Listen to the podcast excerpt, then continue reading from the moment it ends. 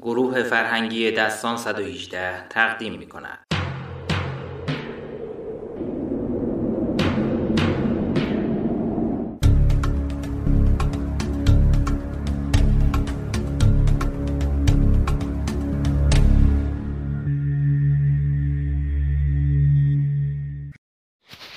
به نام خدا تا اونجا پیش رفتیم که جمشید به مردم گفت من آفریدگار جهانم. این حرف مثل پتکی بر سر دونه دونه مردم زد. طوری که هر کدوم زبونشون توی دهنشون خشک شد.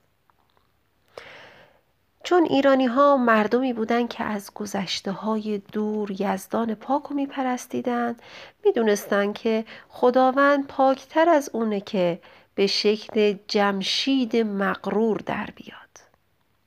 برای همین حرف اون رو باور نکردن اما داستان جمشید رو تا همینجا رها می‌کنیم و بعدا دوباره به داستانش برمیگردیم.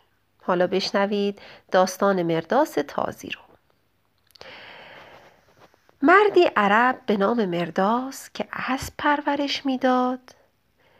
و علاوه بر اسب گوسفند و بز و گاو زیادی داشت زندگی می‌کرد. مرداس مردی بسیار ثروتمند و خداشناس بود و مثل عربهای ثروتمند چند تا زن داشت و پسری قوی و شجاع به نام زحاک. زحاک با اینکه خیلی قوی بود خیلی شجاع بود اما مرد خوبی نبود. و به پدر و دارایی های اون حسودیش می‌شد.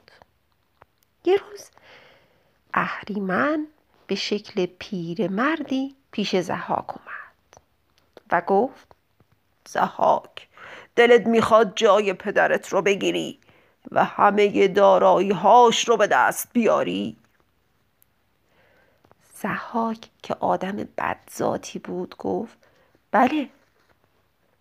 پیرمرد نقشه کشید و از زحاک خواست تا با هم چاهی جلوی راه پدرش درست بکنن.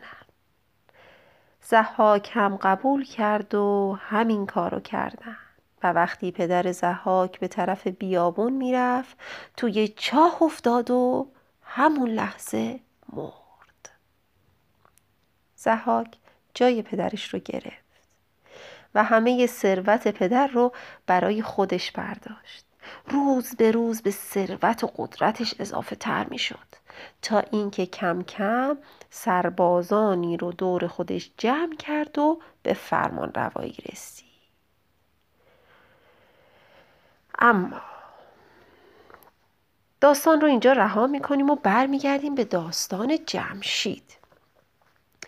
مردم به خاطر حرفی که جمشید زده بود و می‌گفت که من یزدان پاکم کم کم از اون متنفر شدند و از دوروورش دور شدند و به طرف زحاک رفتن.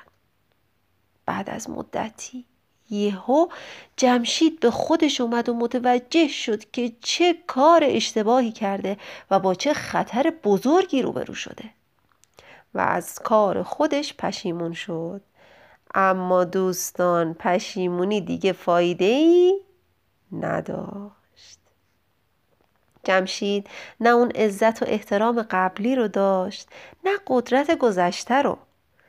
توی همین موقع خبر اومد که زحاک با لشکر بزرگی برای جنگ با جمشید توی راهه. جمشید ترسیده بود. این ور می‌رفت اون ور می‌رفت.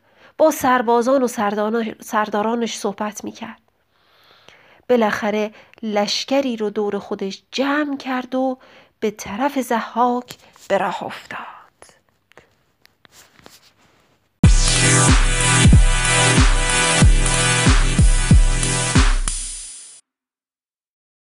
به نام خدا قسمت چهارم جنگ زحاک با جمشید.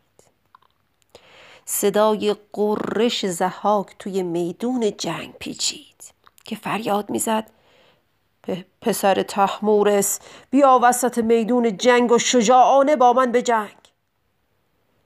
جمشید که مردی شجاع بود خودش رو برای جنگ آماده کرد. هر دو جنگجو در مقابل دو لشکر که مثل دریای بزرگی بودند ایستادند و شروع کردند به جنگیدن. مثل دو های دمان بی امان یعنی مثل دو اجده که آتش از دهنش بیرون می اومد بدون هیچ وقفه شمشیر می زدند و نیزه پرتاب می کردند. چند روز به جنگ خودشون به همین شکل ادامه دادن. توی این چند روز صد اسب کشته شد. سرانجام ضربه شمشیر زحاک روی شونه جمشید فرود اومد و اون رو زخمی کرد. جمشید دهنه اسبش رو کشید و پا به فرار گذاشت.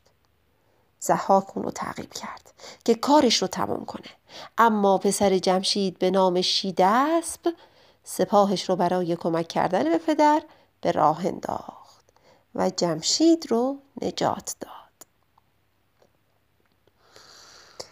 بله دوستان شب بود و جمشید و پسرش با هم صحبت می کردن.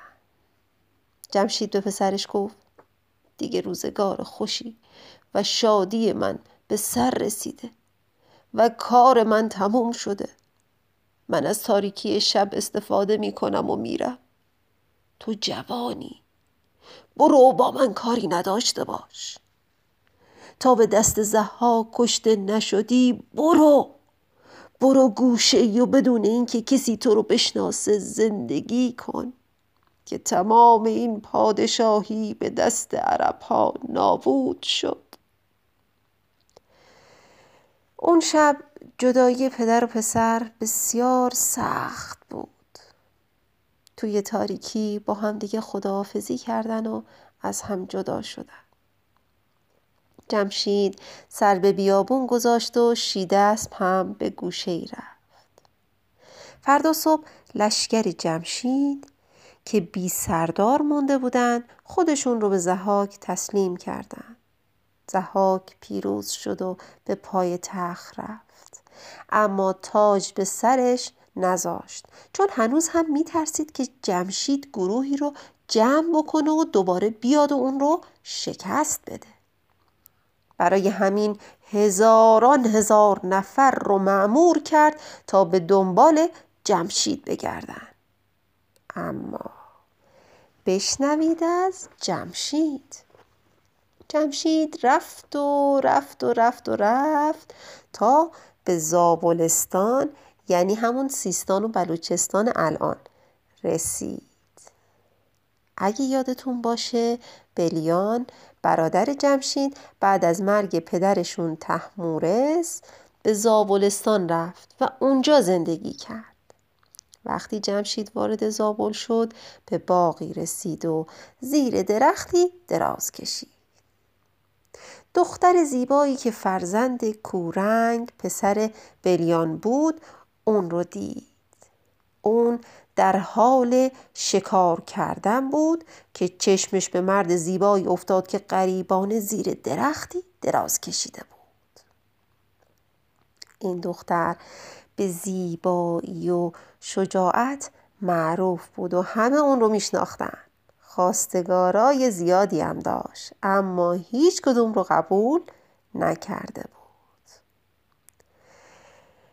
دختر بالای سر مرد رفت و همین که چشمش به جمشید افتاد دلش لرزید و عاشقش شد. پایان قسمت پنجم. پایان این قسمت دستان 118 دات آی آر.